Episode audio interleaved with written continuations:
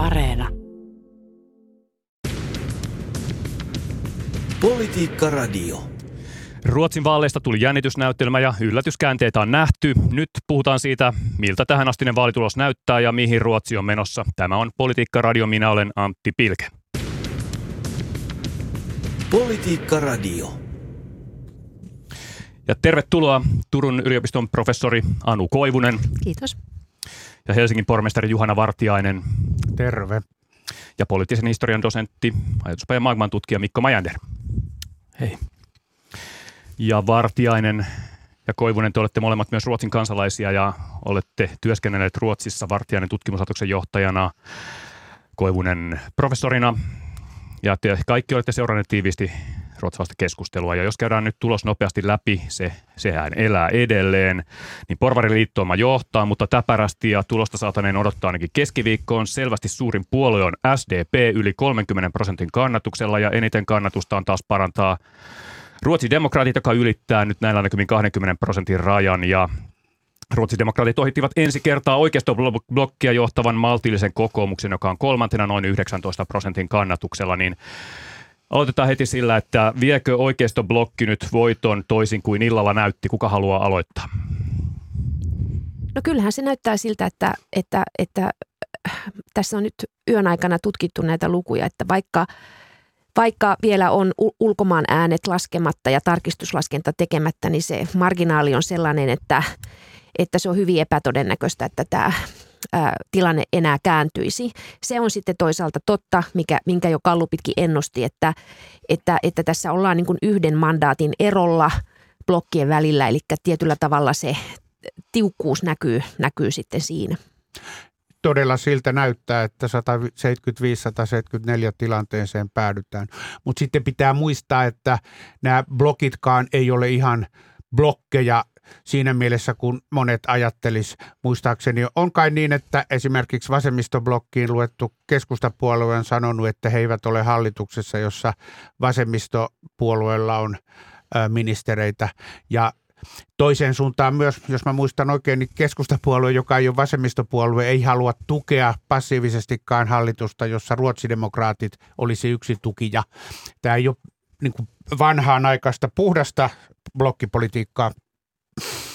Niin ne kesku, keskiviikkona laskettavat äänet, se on aika iso potti, ilmeisesti yli 200 000 ääntä, mutta näin yhden matematiikan professori oli laskeskellut, että tällä hetkellä nämä viimeiset mandaatit, mm. jotka ovat niin kuin jaossa tällä uudella tai keskiviikon potilla, ne on kaikki vasemmisto liittouman hallussa, että voi olla, että niitä siirtymiä tulee, mutta epätodennäköistä blokkien välillä. No jos mennään nyt vielä tarkemmin läpi näitä puolueita, niin SDP siis on selvänä ykkösenä, niin nyt näin Suomen näkökulmasta, niin mikä tätä SDPn suosiota Ruotsissa selittää, että se on nyt yli 30 prosenttia, että Suomessa SDP pääsi viimeksi tällaisiin lukuihin lähelle edes niitä 90-luvulla. Mitä sanoo Mikko Majader? Ensinnäkin se, se on SAP, se Ruotsin puolueen nimi, se on työväenpuolue nimeltään sosiaalidemokraattinen työväenpuolue, mutta vastaa toki meidän SDPtä. Nythän on nähty, että tällä aivan mestariveto heillä vaihtaa puheenjohtajaa.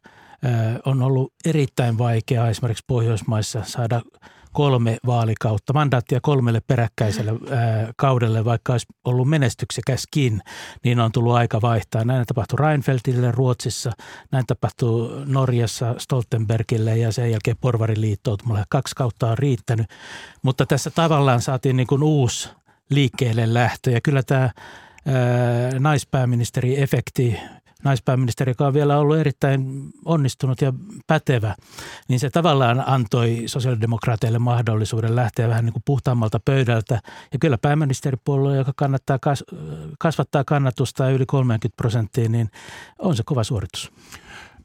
Ruotsin demaripuolue on vanhastaan toimintakykyinen valtiota kantava puolue. Ei tämä musta sillä tavalla ole yllättävää. Se ei musta täysin vastaa myöskään Suomen, Suomen SDPtä siksi, että äh, Ruotsin demaripuolue sisältää paljon sitä, mikä Suomessa on kepussa vanhastaan, eli maaseudun kannatusta. Se on myös huomattava aluepuolue. Ja sitten näin omasta näkökulmasta se on pätevämpi talouden hoitaja ja hyvinvointivaltion rahoituksen hoitaja kuin ö, Suomen sisarpuolue. Se on pitänyt huolta pitkän aikavälin rahoituksesta Suomessa tai Ruotsissa ei ole vastaavanlaista hoivakriisiä tai yltyvää velkaa. Musta sosiaalidemokraattien ö, hyvä menestys on pitkälti ansaittua. Mutta se on myös sikäli yllättävää, että et, tai siis, että se, se, se herättää sen kysymyksen, että miten saattoi mennä näin hyvin, kun ottaa huomioon, että tämä elokuun – el- elokuun kestänyt niin kuin vaalikamppailun loppusuora, niin siinä ei ole ollenkaan olleet esillä sosiaalidemokraattien vahvat teemat.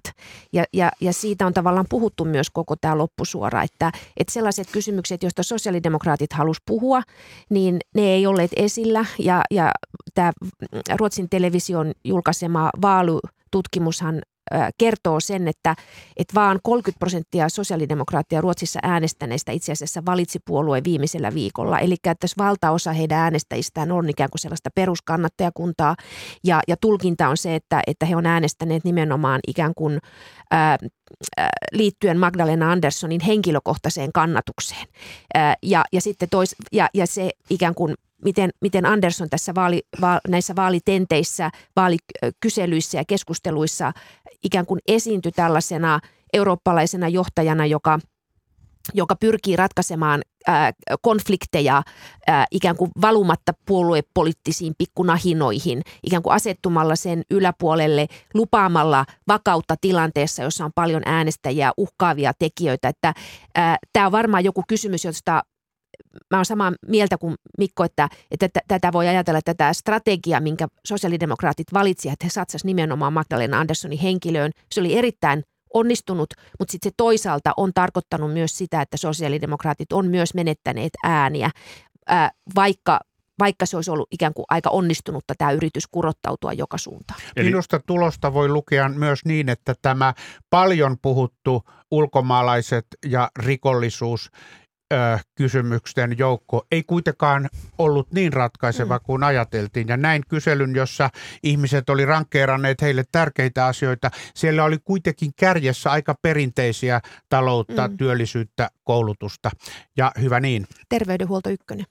Ja, ja Mikko Euroopan tilanteen ollessa tällainen kuin se on, niin kyllä se on niin turvahakuista aikaa ja silloin koetellut voimat yleensä saavat kannatusta ja tämähän oli minusta aika jännää, että kun tämä NATO-kysymys saatiin näin täysin eliminoitua niin kuin vaalidebatista, niin pikkusen ajattelin, että olisiko sosiaalidemokraatteja äänestäjät rankaiseet siitä, että olisivat mm. äänestäneet vasemmistopuoluetta, ei jälkeäkään siitä. Ja se on minusta aika, aika, aika, aika hämmästyttävä juttu. Ja tuota, yksi vielä on tämmöinen ikäasia, että näissä tutkim- tutkimuksissa, niin näyttää siltä, että uudet äänestäjät, 18-23-vuotiaat itse asiassa on aika monen oikeistoaalto menossa siellä. Svenska de, äh, Sverigedemokraatit oli ykkösenä, moderaatit kakkosena ja sitten taas sosiaalidemokraattien puolella niin vähän niin kuin Suomessakin niin aika iäkästä äänestäjäkuntaa, mutta turvahakuista. Siis 30 ikä, mäkin katsoin sen saman ovesukyselyn tuloksen, niin 30-vuotiaista lähtien sosiaalidemokraatit oli ykkösenä mutta sen alle ei. Sitten nämä ruotsidemokraatit, että sitä varmaan näiden vaalien yksi suurimpia tai suurin muutos on nyt se, että ruotsidemokraatit meni maltillisen kokoomuksen ohi. Ja jos katsotaan tätä kannatusta, se meni nyt yli 20 prosentin rajan. Esimerkiksi Suomessa perussuomalaiset sai tässä kymmenen vuoden takaisin jytkyssäänkin matalamman kannatuksen, niin millaisia ajatuksia tämä herättää? Minusta moderaattipuolue on tehnyt virheen siinä, että se on liikaa myötäillyt tätä rikollisuus, ulkomaalaisuus teemaa ja tinkynyt vaikka sellaisista hyvistä uudistuksista, vapaasta kansainvälisestä rekrytoinnista, joita Borin, Anders Borin ja Fredrik Reinfeldtin aikana tehdään. Äh, niin kuin on aiemminkin nähty, sellainen sataa kuitenkin helpommin tällaisen oikeisto-populistipuolueen laariin kuin tulee maltilliselle kokoomukselle hyödyksi. Mikko Maider, mikä on näiden vaalien nyt se suurin muutos? No se suurin muutos on se, että jos oikeistoblokki saa rakennettua hallituksen, se, sitähän Kristersson yritti tuoda aina esiin, että niin kuin tämä yleensä on vaaleihin oppositiosta tullaan, että haluatteko jatkaa samaa vai muutoksen. Nyt se ei oikein purru sellaisena teeminä, mutta teemana, mutta, mutta kyllä se on niin kuin se ydin kysymys on se, että muuttuuko tämä hallituskoalitio. Eli se, jos niin käy, niin se on se suurin muutos. Anu Koivunen, mikä on nyt merkittävintä näissä vaaleissa, se mitä tuloksesta tiedetään? No se, että Ruotsin demokraatit on toiseksi suurin puolue. Se tulee muuttamaan siis Ruotsin parlamentin työskentelyä, se tarkoittaa valiokuntapaikkoja, se tarkoittaa puhemiestilannetta, se tarkoittaa, se tar- siis ylipäätänsä tämä vaalituloshan tarkoittaa sitä, että että, että rakentuupa hallitus nyt sitten Kristerssonin tai Anderssonin varaan, niin vaan kielenä on ruotsidemokraatit. Eli että heillä on samantapainen kuin Tanskassa Danske Folkepartietilla oli pitkään ää, ikään kuin veto-oikeus siihen, että he määrittelee sen, ää, miten, mit, mit, miten politiikka tulee tästä nyt menemään eteenpäin. Et en yhtään ihmettele, että heillä on isot, isot juhlat ja suuri menestyksen tuntu.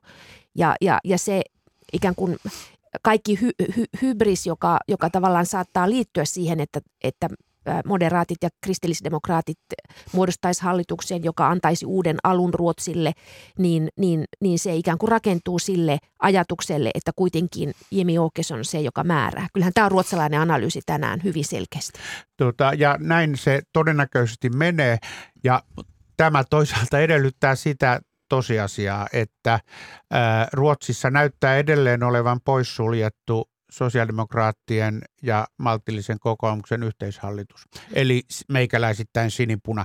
Jos tällainen tulos saataisiin Suomessa, niin katseet saattaisivat aika luontevasti kääntyä sinipunaan myös yhtenä vaihtoehtona, mutta sitä pidetään Ruotsissa edelleenkin jollain tavalla mahdottomana, että tämä ideologia ja vanha blokkiajattelu elää väkevästi, vaikka asiallisesti kun mod, va, maltillinen moderaattipuolue ja sosiaalidemokraatit aika realistisena puolueena täydennettynä sitten liberaaleilla tai keskustapuolueilla voisivat helpostikin päästä monista keskeisistä asioista sopuun. Mutta jos tämä jos ja kun tämä vaihtoehto on suljettu pois, niin silloin kaikki muut vaihtoehdot tulee vaatimaan aikamoista poliittista taituruutta. Hakataanko Ruotsissa nyt sitten päätä seinään, kun blokkirajasta on pidetty edelleen kiinni, vaikka se meni rikki nyt jo viime vaalikaudella? Niin, mä olen vastustanut tätä blokkiajattelua aina. Sitähän on markkinoitu äänestäjän kuluttajasuojalla, mutta nythän on niin, että, että näiden blokkien sisällä olevat jännitteet ovat ihan samanlaiset kuin mm. sitten eh, niiden, niiden välillä. Mä olisin tätä Juhanan ajatusta siitä, että eh, Kristersson ja kokoomus eh, yllättävän paljon ovat peesanneet Ruotsi, ruotsidemokraattien agenda ja mä olen siitä niin kuin samaa mieltä. Olin vähän yllättynyt siitä, että Kristersson hirttää itsensä Åkessoniin. Ja se, itse asiassa olin vähän yllättynyt siitä, että ei se vuoto porvarileiristä – esimerkiksi keskustan puolueen ollut suurempi niiden piirissä, jotka vierastivat ruotsidemokraateille annettavaa keskeistä asemaa. Sitä näkyi erityisesti mun käsittääkseni naisten keskuudessa, mm. että, että tässähän kävi niin, että naiset olisivat äänestäneet tämän punavihreän blokin valtaan isolla erolla, lähemmäs 60 prosenttia, kun taas oikeistoblokki olisi saanut, sai miesten äänet. Ruotsin, Ruotsin, Ruotsin maltillisen kokoomuksen puheenjohtaja Ulf Kristersson, hänet tiedettiin jo eilen hänen, häntä ehdittiin niin kuin jo tuomita häviä joukkoon eilen illalla, mutta on, onko nyt sitten tilanne hänelle niin huono, että jos hänestä kuitenkin voisi tulla näillä luvuilla jopa pääministeri? Siis se, tässä ollaan niin kuin nimenomaan siinä tilanteessa, että, että, että siellä se äh, Kristerssonin joukkue, niin kuin he puhuu joukkueista, niin siellä on niin kuin valtavia jännitteitä. Että hehän on siis sopineet äh, koulu, koulutusta, rikollisuutta, energiaa ja jossain määrin terveydenhuoltoon liittyviä kysymyksiä, joissa he on samalla kannalla. Mutta sitten siellä on isoja kysymyksiä, joissa on niin kuin moderaattien ja, ja tota, ää, ruotsidemokraattien välillä isoja eroja – siis ruotsidemokraatithan olisi hyvin samalla kannalla sosiaalidemokraattien ja vasemmistopuolueiden kanssa siinä, että, että työttömyyskorvauksien ta- taso pitäisi pysyä sillä korkealla tasolla, johon se pandemia-aikana nostettiin. Sairasvakuutuksen pitäisi olla, yhtä, niin kuin sitä ei saisi kiristää. Nämä on sellaisia asioita, joita nimenomaan tämä Kristerssonin vaihtoehto monet puolueet haluaa tehdä. Ja sitten he haluaa niin kuin monia tämmöisiä, siis talouspolitiikka on paljon enemmän ää, vasemmist, jopa vasemmistopuolueen kanssa samanlaista. Että miten tämä onnistuu menemään yhteen. Ja sitten on tämä jännite liberaalien kanssa. Siis ruotsidemokraateilla on äärimmäisen ää, voima, erittäin iso painotus esimerkiksi kulttuuripolitiikkaa. Paljon tällaisia kulttuurikonservatiivisia ajatuksia museoiden lakkauttamisesta, kulttuuripolitiikkaa, viestintää vaikuttamisesta, jos, jotka on ihan täydessä ristiriidassa erityisesti liberaalien, mutta myös moderaatien kanssa. Miten he saa tästä niin kuin paketin kurssittua kasaan? Se on se iso kysymys. Tulee, voi tulla taas hyvin pitkät ja vaikeat neuvottelut.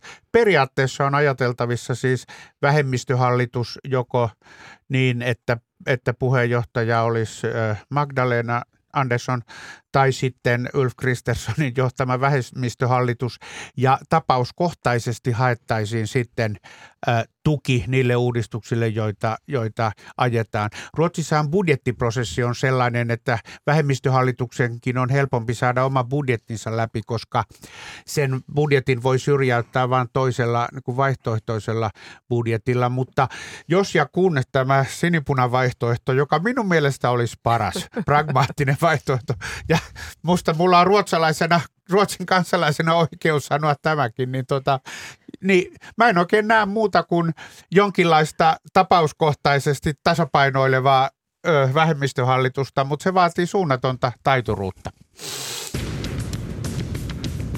Politiikka Radio. Seuraatte keskustelua Ruotsin äärimmäisen tasaisista vaaleista. Studiossa ovat professori Anu Koivunen, Helsingin pormestari Juhana Vartiainen ja poliittisen historian dosentti ja ajatuspäivän tutkija Mikko Majander ja minä olen Antti Pilke. Palataan vielä tuohon, mistä Vartijainen äsken puhui, mutta kysytään nyt tähän kuitenkin, että miten suuri muutos tämä vuosi on Ruotsille ja ruotsalaisille, että Ruotsi liittyy tai on matkalla nyt NATOon. Aikaisemmin Ruotsi on siellä on ollut vahva ajatus, maailman tasa-arvoisin maa, on ollut humanitaarisen auttamisen etujoukoissa, mutta nyt siellä on menty kansallismielisempään suuntaan. Koko poliittinen kenttä on siirtynyt kohti ruotsidemokraattien linjaa. Niin mitä nämä vaalit tarkoittaa Ruotsille? Kuka haluaa aloittaa? Mikko Maeder.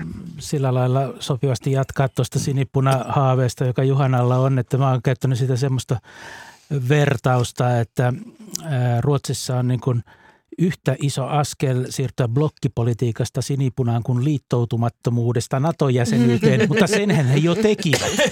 Eli, eli kyllä näiden vaalien yhteydessä on kuitenkin niin kuin ei puolueiden parissa, mutta kommentaattoreiden parissa enemmän kuin koskaan aikaisemmin on kirjoitettu siitä, että jollakin aikavälillä ennemmin tai myöhemmin on niin kuin lähdettävä, jos halutaan stabiili hallitus rakentaa, niin mentävä tähän suuntaan. Ja ja kun meillä on Suomessa muristus siitä, että vaaleissa, niin kun ensin katsotaan vaalit ja sitten ruvetaan hakemaan kumppaneita, että mitä tämä tämmöinen, että Ruotsissa on niin hyvin, niin on sillä Suomen järjestelmällä omat etunsa. Niin siis nythän Dagens Nyheterin ää, pääkirjoitussivu on ottanut juuri tämän kannan ja sehän selittyy, että he, he niin kuin tavallaan esittää tätä blokkiraja ylittämiskysymystä. Ja se on toisaalta jatkoa sille keskustelulle, jonka Stefan Löfven aloitti – edellisissä vaaleissa, jossa niin kuin Löveen yritti ajaa sellaista mallia, jossa hän saisi murrettua blokkirajan. Ja sitten tuli nämä tämä, tämä tuota, tammikuun sopimus, jossa, jossa aluksi keskusta ja liberaalipuolue ulosmittasi silloiselta sosiaalidemokraattien johtamalta hallitukselta ison kasan talousliberaaleja uudistuksia ja sellaista politiikkaa, joka oli heidän mielestä. Ja sitten ikään kuin heitä rankaistiin siitä. Eli se on tavallaan niin kuin tällainen, ehkä voisi ajatella, että tässä on tällainen prosessi käynnissä yhteiskunnassa, jossa haetaan sitä, että mikä se miten se olisi mahdollista se blokkirajan murtaminen. Mutta jos ajatellaan, että kuka tähän, kehen tämä blokkirajan murtaminen on henkilöitynyt, niin sehän on keskusta, Ruotsin keskusta ja Anni Lööv, ja heillähän meni tosi huonosti näissä vaaleissa. Eli että Lööv ei saanut tässä niin kuin mitään palkintoa, että kuitenkin sitten ruotsalaiset ikään kuin on enemmän jotenkin sen äänestää blogin mukaan. Et se, se on musta vastaindikaatio sille, että tässä olisi muutos menossa, vaikka mä oon samaa mieltä, että jonkun verran tällaisia äänenpainoja kuuluu niiltä tahoilta, jotka problematisoi tätä ruotsidemokraattia ää, ruotsidemokraattien veto-oikeutta. Siis tässä miten, on myös... miten iso ajattelutavan muutos Ruotsissa nyt on tullut tässä? En usko, että vielä on, mutta olisihan se mukavaa, että tässä sellainen tulisi.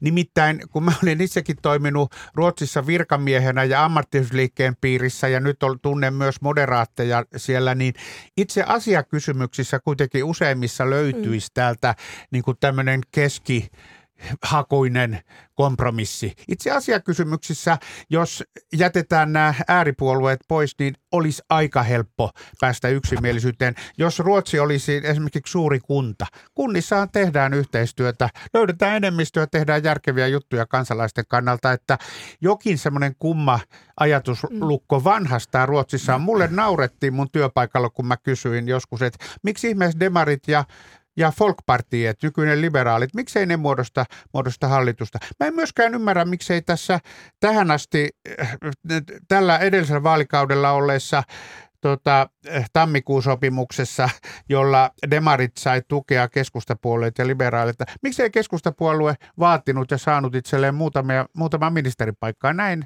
näin kai olisi Suomessa tehty. Että paljon mulla on selvästi ymmärtämättä mun toisen kotimaan yhteiskunnasta. Mutta Ruotsissakin kunnallistasolla mm. noudattaa erilaisia blokkeja kuin valtakunnan tasolla. Että siis Tukholman alue, aluetta on hallinnut 16 vuotta mm. kokoomusjohtoinen koalitio, jossa on muun muassa miljöpartiet ollut mukana. Eli sielläkin on tätä elementtiä, että alhaalla tehdään toisella tavalla. Se kommentti ehkä Anulle siitä keskustapuolueesta, että itse asiassa näissä vaaleissa oli kiinnostavaa myöskin se, että siellä on – äänestäjien liikkuvuus puolueesta toiseen ollut suurempaa kuin mun käsittääkseni mm. pitkään aikaan. Ei niinkään blokkien välillä, vaan puol- blokkien sisällä eri puolueissa. Ja keskustapuolue itse asiassa kuitenkin onnistui, vaikka se loikkasi porvariallianssista punavihreään blokkiin, niin se on onnistunut niin kuin, äh, uusimaan äänestäjäkuntaansa. Äh, siinä on ollut vuotoja molempiin suuntiin, mutta se kuitenkin on selvinnyt siitä, mm. että siitä ei tullut tämmöinen katastrofi. Ja Juhanalle siitä, että äh, Kristerssonin vähemmistöhallitus asiakohtaisesti neuvottelisi äh, asioita läpi parlamentissa. jo vähemmistöhallitukset Ruotsissa toimii näin, mutta että hän pääsee yrittämään, niin hän joutuu tekemään sopimuksen Sverigedemokraattien kanssa. Ja Åkessonin käsi tällä vaalituloksella on niin vahva, että jos hän ei vaadi ministeripaikkoja, hän vaatii kirjallisesti ne kohdat, ja myönnytykset, mitkä on heidän agendaltaan, että hän voi vahtia niiden toteuttamista. Että joku soppari siellä täytyy olla alla ennen kuin Kristersson pystyy hallitsemaan. No se on ainakin selvää, että blokkipolitiikalle ei mm. tässä studiossa ole kannatusta. Mitä sanoo Anu Koivunen? Niin siis se, mikä on kiinnostavaa, jos pohditaan tätä, että mikä muuttuu, niin siis siellä tulee tavallaan ää, jotenkin tämä, että miten tämä hallitsemisen tapa, miten tämä ruotsidemokraattien kakkospaikka – miten se tulee muuttamaan sitä hallitsemisen tapaa ja neuvottelukulttuuria. Se on niin kuin yksi asia, ikään kuin se poliittinen kulttuuri. Mutta sitten jos ajattelee tätä vaalitaistelua, niin, niin kun tähän blokkipolitiikkaan on kuitenkin perinteisesti liitetty ideologinen kamppailu – ja, ja, ja se, se, mitä se ideologinen kamppailu on koskenut? Se on koskenut niin kuin, ää, joko niin kuin kulttuuri, niin kuin tavallaan on ollut tämä oikeisto-vasemmisto, joka on liittynyt talouskysymyksiin, tai sitten tämä arvoliberaali, arvokonservatiivi. Ja nyt näissä vaaleissahan nämä ei olleet keskeisiä linjoja, koska ne ke- kamppailut käytiin siitä, että kuka tekee niin kuin rajuimpia ehdotuksia liittyen jengiväkivallan torjumiseen ja miten niin kuin liitettiin yhteen integraatiota, rikollisuutta, jengejä, maahanmuuttoa. Niin kuin puhuttiin näistä teemoista. Ja, ja se, se, on, niinku, se, se ei ollut ideologinen, vaan se oli ikään kuin tämmöinen ää, pelaaminen näillä merkeillä, että mikä se sitten se vaikutus on ollut tähän lopputulokseen. Mä ymmärsin, että tämän Ovensukyselyn perusteellahan siis moderaatit – ää, menetti ikään kuin aiemman asiaomistajuutensa rikollis, rikollisuuteen ja koviin rangaistuksiin liittyen. Ja tällä hetkellä niin kuin on ykkösenä vaan energiapolitiikan asiantuntijuudessa. Että ne tavallaan menetti omaa pääomaansa tässä ja sosiaalidemokraatit teki Tanskan äh, liikkeen ja, ja, ja, ja omaksu samalla tavalla niin kuin tämän vastapuolen agenda. Ja niin kuin sä äsken hyvin totesit, niin näissä talous- ja sosiaalipolitiikan kysymyksissä usein ruotsidemokraatit ja vasemmisto on lähempänä toisiaan kuin sitten moderaattia, joka on talousliberaalimpi liike. Tässä on semmoinen jännä, että ei ole ehtinyt katsoa alueellista jakaumaa kovin mm. tarkkaan, mutta siis äh, ruotsidemokraatit pärjää parhaiten – vähiten asutetuilla alueilla. Eli se, että kun meillä on yhdistää ruotsidemokraatit ja palavat lähiöt ja niin kuin isot mm. kaupungit, niin esimerkiksi Tukholmassa niin vasemmistoliitto on, vasemmistopuolue on suurempi kuin ruotsidemokraatit. Pohjoinen, joka on erittäin vähän asuttu, niin siellä jyllää sitten niin Sverigedemokraatit ja sosiaalidemokraatit. Eli, eli tässä on tällaisia vääriä tulkintojakin ikään kuin tehty. Mutta jos nyt puhutaan vielä tähän loppuun siitä, että miten tämä Ruotsin vaalitulos vaikuttaa Suomeen, niin meillähän poliitikot on ehtinyt jo kommentoida tätä, että perussuomalaiset pyrkii ottamaan nyt hyödyn irti tästä sisarpuolueensa noususta. Ja esimerkiksi kokoomuksesta kuultiin sellainen kommentti, että Ruotsin tuloksesta voidaan päätellä, että keskustan ei kannata mennä vasemmistoleiriin. Mitä sanotte tästä, että miten tämä tulee vaikuttamaan Suomen eduskuntavaaleihin keväällä? Ensinnäkin sinne eduskuntavaaleihin saattaa olla kuukausissa vähän aikaa, mutta se on aikamoinen talvi edessä, jossa on niin monta kysymysmerkkiä energiahuollosta ja Euroopan tilanteesta, että se voi olla, että Ruotsin vaalit ei silloin enää ole niin kuin kovinkaan iholla, mutta sen mä kyllä sanoisin, että jos kokoomusjohtoinen koalitio nojaa ruotsidemokraatteihin – jos sellainen saadaan syntymään ja se toimii, niin kyllä mä sanoisin, että se parantaa perussuomalaisten asemaa hallitusneuvotteluihin, niin kuin että se, jos se on Ruotsissa mahdollista, miksei meilläkin. Eli tämä on minusta ehkä semmoinen niin konkreettisin tämmöinen asia, joka saattaa heijastua ensi kevääseen. Toisaalta sehän se, sen hallitus jo nähtiin, sellainen hallitushan nähtiin jo Juha Sipilän johtama hallitus, jossa oli perussuomalaiset. Se ei päättynyt kovin hyvin. Ei, se olikin onneton kokemus, äh, siis varmaan perussuomalaisten näkökulmasta kannatuksen, mutta he on luoneet nahkansa uudelleen, mutta et mä tarkoitan, että se ei ole samalla tavalla radikaali askel. Et mä itse ajattelen, että mun olisi hyvin vaikea kuvitella, että Suomessa olisi tässä maailmantilanteessa, tässä ikään kuin energiakriisi, Ukrainan sotatilanteessa sellaista vaalikeskustelua kuin mikä Ruotsissa oli. Että Suomessa se semmoinen kokemus niin kuin turvattomuudesta maailmassa olisi niin kuin paljon käsin koskesteltavampaa ja, ja, ja, ja, ja se hämmentävä piirre oli niin kuin se, että Ruotsissa oli maailma tosi vähän läsnä siinä ää, vaalikeskustelussa. Et mä, se on kiinnostavaa nähdä, että et, et, et voiko tämä talvi tarkoittaa sellaista, että, että Suomessakin jotenkin päädyttäisiin semmoiseen ruotsalaiseen keskusteluun. Kokemus maailman turvattomuudesta ohjannee koko ajan suomalaista poliittista keskustelua tällaiseen yhteistyöhakuiseen sinipunasuuntaan, mikä näkyy musta odotuksissa ja ehkä vähän gallupeissa menet tiedä. Ja en usko, että Ruotsin vaalitulos tähän perustrendiin vaikuttaa kovin, kovin merkittävästi. Jos ihan tähän loppuun vielä lyhyesti, niin nyt kun on nähty, että Ruotsissa oli jo viime kaudella takana poliittisia kriisejä, niin jos pyydän ihan lyhyet vastaukset, niin mitä te näette, että miten vaikeat ajat nyt Ruotsissa odottaa? Tämä vaalituloshan on toistaa sen neljä vuotta, neljä vuotta sitten olleen tilanteen, josta tuli hirveä sotku.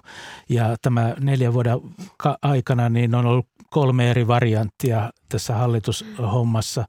Ja mä luulen, että nyt on kova toive Ruotsissa. Ah, hallitus saadaan nopeammin pystyyn ja saataisiin stabiilimpi meininki aikaiseksi, että tämä ei ole kovin hyvä kokemus niin kuin poliittisen järjestelmän kannalta, mikä neljä vuotta on ollut koettu. Ja nyt pyydän ihan lyhyen kommentin. Hallitusneuvottelut tulevat olemaan vaikeat, mutta Ruotsi on hyvässä kunnossa taloudellisesti ja oppimiskykyinen yhteiskunta, joka myös nämä väkivaltarikollisuusilmiöt aikoinaan tutkija ja komiteatyöllä tulee selättämään. En ole kovin huolistunut. Tulee olemaan varmasti tällaisia poliittisia villejä, jotka tulee vaikuttamaan – ää, hallitustyöskentelyyn, kävipä miten tahansa, että puolueet on niin sisäisesti ristiriitaisia molemmissa blokeissa. Kiitos vierailusta Politiikka-radiossa Anu Koivunen. Kiitos. Ja Juhana Vartiainen. Kiitos. Ja Mikko Majander. Kiitoksia. Politiikka-radio.